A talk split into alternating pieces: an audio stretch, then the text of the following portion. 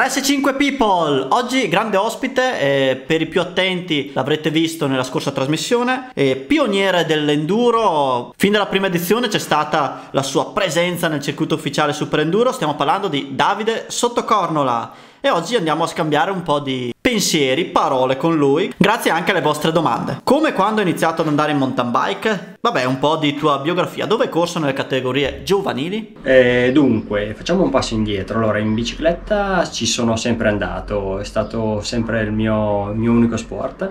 Da ragazzino, comunque sia con eh, BMX, grazielle, quello che veniva, ho fatto, ho fatto una gran gavetta nel, nella piazza del, del paese o nei pistini del paese e all'età di 11, no, 12 anni ho partecipato a una gara eh, di mountain bike, sono andato subito bene e da lì è iniziata la vera passione. Quindi dai 12 ai 15 anni ho corso nel cross country e poi eh, dai 15 anni per 10-15 anni ho corso in discesa eh, poi adesso sono 13 anni che corro nell'enduro e ora sto alternando anche con, con le bike, quindi categorie giovanili, cross country e downhill.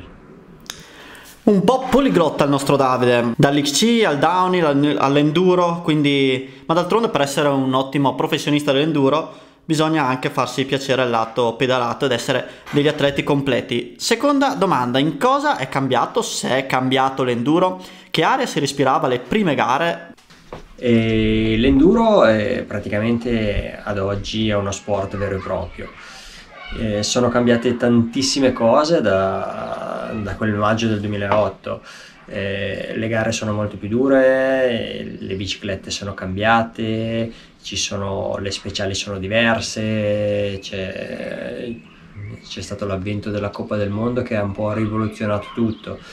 Eh, le stesse aziende nel 2008-2009 ti dicevano ah fai quelle gare lì da, da 60-70 partenti ora, ora, le aziende ci, ci guadagnano dei soldi investono sugli atleti Mm, si potrebbe fare un discorso infinito. Eh, solo in Italia ad oggi per comunque poter primeggiare devi essere un, un atleta professionista, quindi anche il livello si è alzato tantissimo.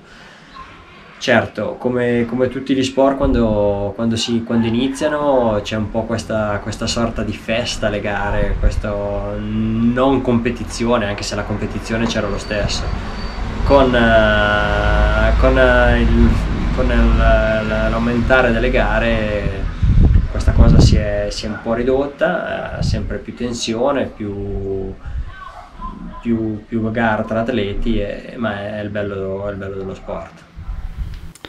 Come in tutte le cose, quando arriva il dio denaro passa un po' in secondo piano il lato divertente, gogliardico, giocoso e arriva la professionalità. E anche l'enduro ha subito un po' questa trasformazione, però comunque eh, il lato divertente è sempre rimasto. Uh, terza domanda, non vorrei ci fossero secondi fini. Quante fidanzate hai? Eh, questa domanda un po' me l'aspettavo.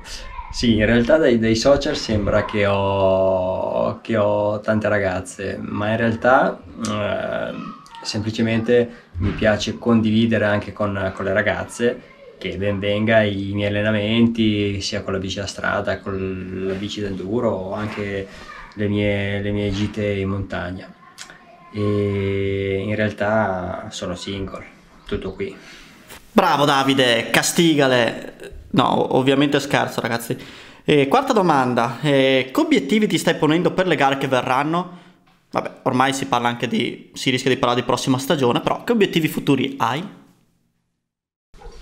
Mm, quest'anno gli obiettivi sarebbero stati quelli principali due. Il primo, quello di comunque sia riuscire a, a conquistare di nuovo il, il campionato e-bike, eh, o comunque sia di vincere più gare possibile, fare bene. Il secondo, quello di questa nuova avventura con eh, queste tre prove di Coppa del Mondo eh, e bike, quindi anche qui fare bene. An- avrei voluto correre anche nel, nel Super Enduro, però qui con un'altra, con un'altra mentalità, con un'altra testa. L'obiettivo era quello di seguire i giovani della squadra cercare di farli crescere. Io prendevo quello che veniva, certo che poi il cancelletto è sempre cancelletto, però cercare di fare crescere i ragazzi. Mm, è successo tutto questo casino, quindi non, non, si sa bene come andranno le cose. Poi oltretutto io in questo lockdown ho preso anche la, la mononucleosi, quindi ad oggi sono X. Proprio adesso sono, sono ancora sotto antibiotici. Vediamo di riprenderci e, e vedere quello, quello, che succede. Non è, non è di certo un anno bellissimo per me. Sinceramente lo vedo bene S8 nel, nelle gare e-bike, questo per un motivo di rapporto peso-potenza, d'altronde quello è molto importante in e-bike e S8 è veramente uno che spinge tanto con poco peso, quindi sicuramente potrà dir la sua. Siamo arrivati all'ultima domanda prima della domanda dell'e-biker. Cosa ti aveva spinto in principio a buttarti in una disciplina emergente come l'enduro? Non mi ricordo bene, ma penso che sia già nel, nel 2007 su, non so se 3, 6, era già 365 o addirittura ancora tutto mountain bike, c'era questa pubblicità super enduro. Eh, e lo slogan diceva un po' che premia, premiava la, l'atleta a 360 gradi, quindi un mix di eh, tecnica in discesa e pedalata in salita io con, eh, con Cico ci siamo, ci siamo, guardati in faccia e abbiamo detto questa cosa qua fa al caso nostro. La bici la uso a 360 gradi, mi ricordo che a quei tempi correvo ancora in discesa ma facevo anche le gran fondo, comunque sia facevo le gare di cross country. Quindi ho detto proviamo, e, proviamo a vedere come, come funziona questa cosa. E, ed è stata una vera figata perché comunque sia il super enduro a me ha dato, ha dato veramente tanto. E ora la domanda dell'e-bike, la domanda ironica, irriverente by 365 TV. Uno stregone incontrato sui sentieri di Pogno ti rivela una scomoda verità. In un'altra vita sei stato campione olimpico di curling e ora hai la possibilità di tornare indietro nel tempo.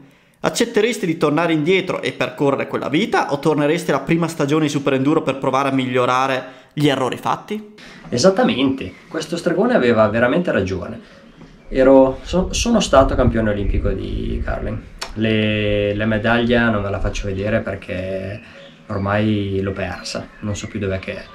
E comunque se dovessi tornare indietro, curling mai più. Primo perché ero quello che scopettava per terra, quindi tendiniti ovunque. Freddo, freddo cane, sempre al chiuso. E no, no, no, no, non, non fa per me.